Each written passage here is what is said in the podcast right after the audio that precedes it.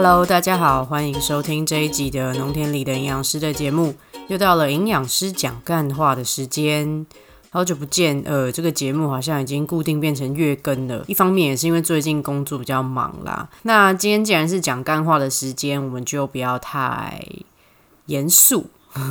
今天要来跟大家聊一聊，我觉得最近还蛮红的一件事情哦，就是关于专业性和尊重专业这一件事情。我先说结论好了。很罕见的是，通常我们在农田里的营养师的节目的时候，通常都会说这个我们最后说。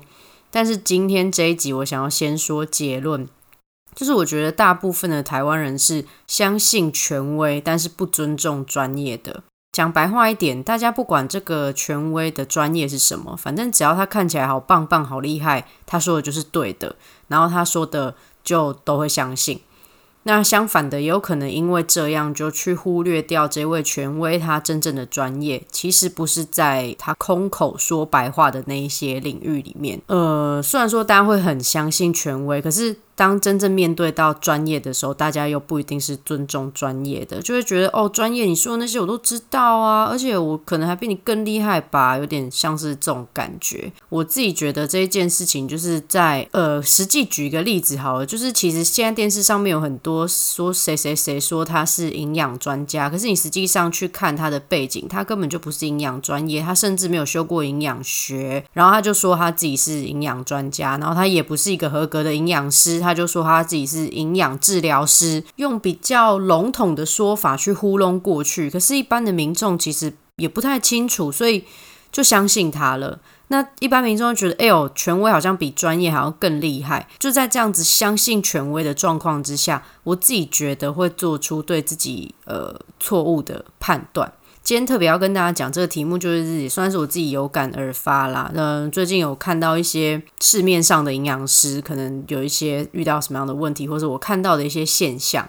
我自己虽然没有在需要职业登记的地方担任营养师，可是还是对于这个产业稍微有一点感觉。我觉得他，我觉得大家好像其实也不是很认识营养师这个行业，所以就想说来跟大家聊一聊这个题目。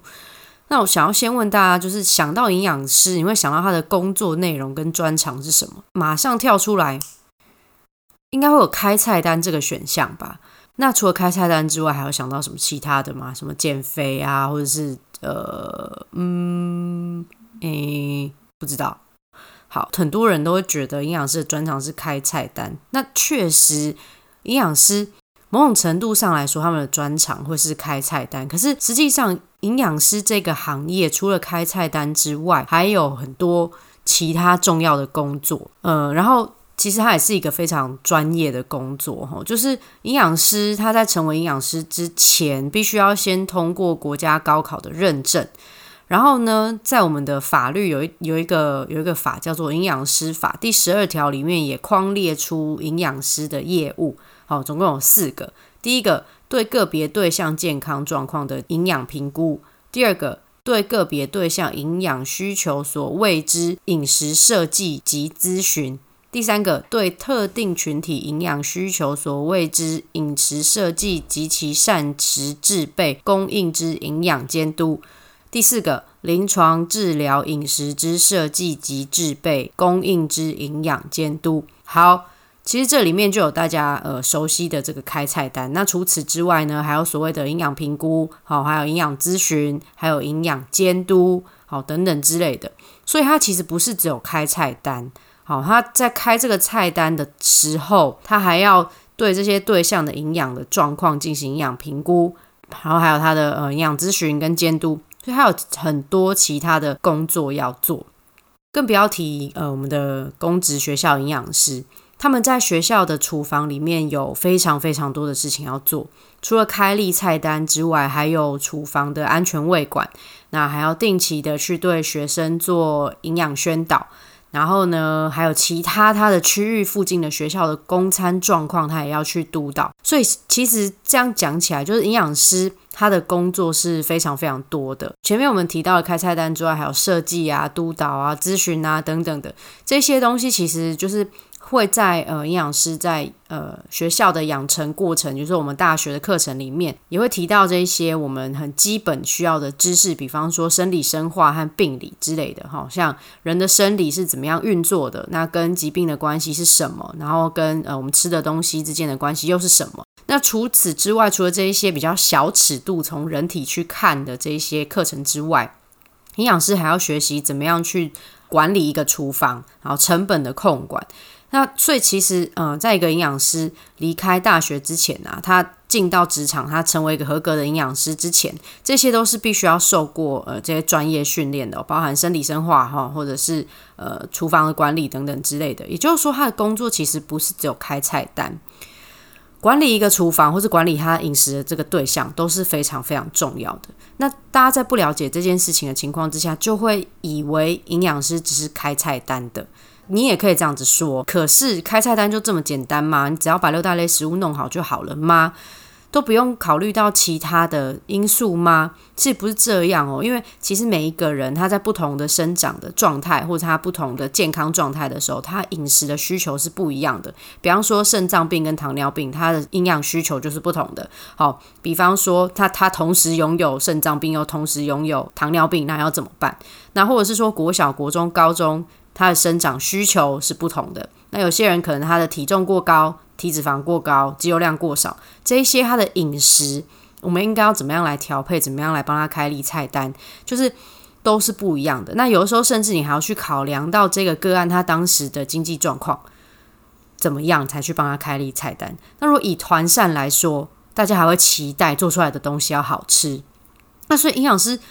这么多的事情，那有一些认证营养师，他还会让自己的厨艺精进，因为好吃是很重要。你要好吃，大家才愿意吃，才有机会可以摄取到均衡的营养。营养师要做的事情这么多这么多，我觉得除了一般的民众不知道不知道之外，我觉得还有另外一个原因呢，就是营养师这个群体的人，他自己是营养师，可是他不这么在乎自己的专业。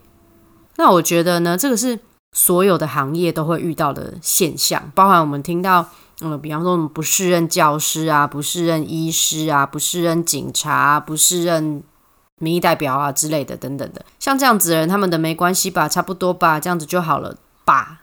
社会上这样子的人其实很多。那因为我自己是营养专业，所以当我看见营养的这个领域的时候，我就会特别的有感觉，就会觉得啊，我们。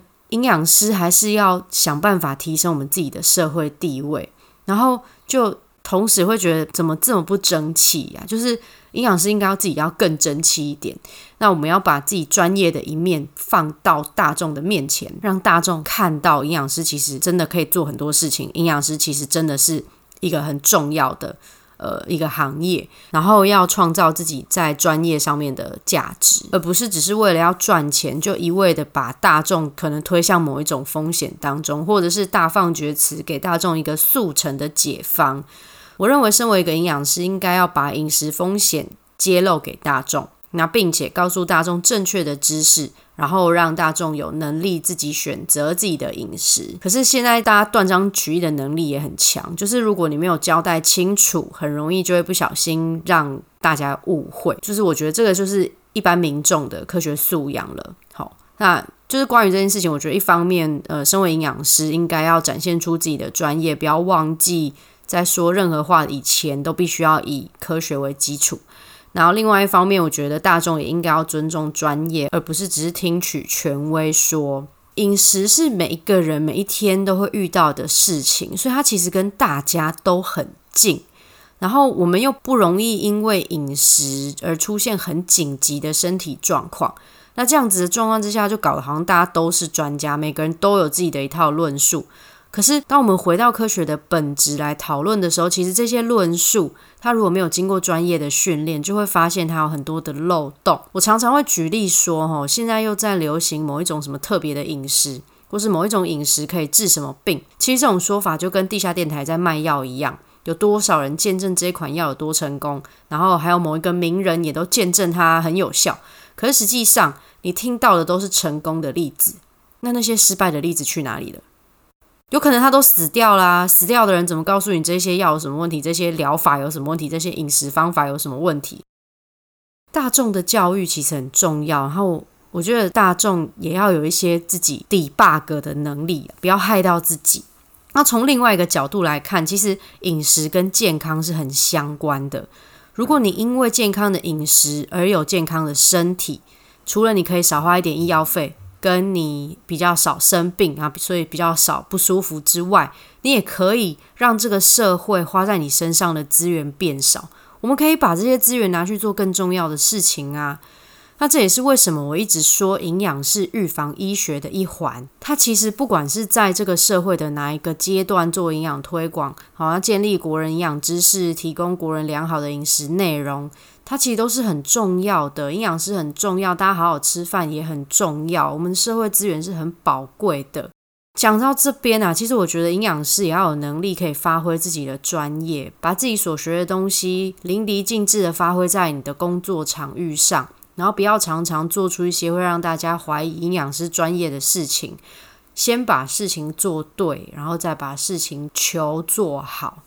前阵子莱克多巴胺猪肉进口的议题，其实烧到现在还在烧。那时候十月初的时候，某一间团膳公司出了一个讲来猪的单张，发送到台北市的七间小学。他在这样子的一个风口上面。做这样的决策，我觉得问替他捏一把冷汗。那其实最后当然也出了事情哦，因为它的内容是明显偏颇、不中立的，所以在当时引起了蛮大的一个风波。那后来的涟漪是，未来像这样子的营养卫教的单张，就必须要再通过更严格的审查，才能够进入校园。那这个团膳公司的案例，跟我们上面提到的两点哈，第一点自己的专业没有正常发挥，第二点不尊重其他人的专业，这两点同时发生在这个案例上面。在这个单章的内容上，营养师其实没有好好准备自己的知识，就轻易的传递具争议性的内容给学生。然后同时呢，他营养师也忽略了农业的专业性的同时，教育界的人也忽略了营养师的专业。本来我们营养师，因为我们不是老师，所以呢，我们不可以在教育的场合随意的进行教育。所以通常营养师在做这样子的呃营养教育的时候，我们通常会用另外一个名词，比方说宣导。那可是，在要告诉学生饮食这件事情的时候，或者食物这件事情的上时候。老实说啦，就是老师会比营养师还要更了解吗？可是又会出现在像刚刚我们提到的那个团膳公司案例上，就是到底要怎么办呢？就是营养师的养成教育之中，其实跟任何食物生产的内容都非常非常的少，只有在议题爆发的时候，才会因为考试有可能会考，那我们的老师才会在课堂上里面提到，大家可能才会把它当成一回事。但是我觉得营养师不能完全不了解农业在干嘛，同时我也觉得营养师应该要对科学的追求和精进都要有更多更多的渴望。我觉得我们在呃养成的教育里面哦，其实我们都很专注在疾病、人体饮食这些比较。小尺度的内容，但我觉得应该要再想办法往更大的尺度去认识它。然后，当问题发生的时候，因为我们受到的教育是其实是非常呃科学的教育，所以我觉得营养师也要有能力去找到问题之后，用科学的方法去解决。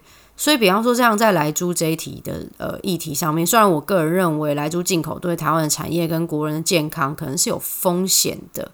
可是我也只能就科学的数据去讲话，那其他的都只能说是我个人意见，或是我在讲干话。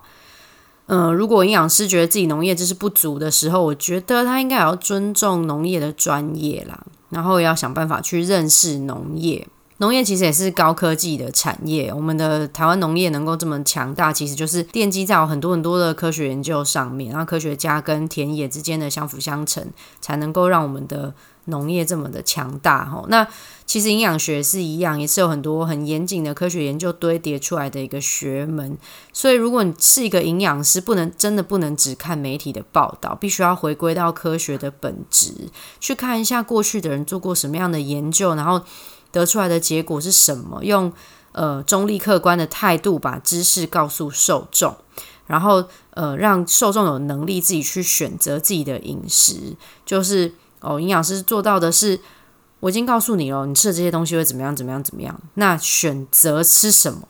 就是大家自己要去做的选择。我觉得营养师的存在很重要，是预防跟危机处理。它可以预防意外跟风险的发生。那当意外真的发生的时候，它又有危机处理的能力。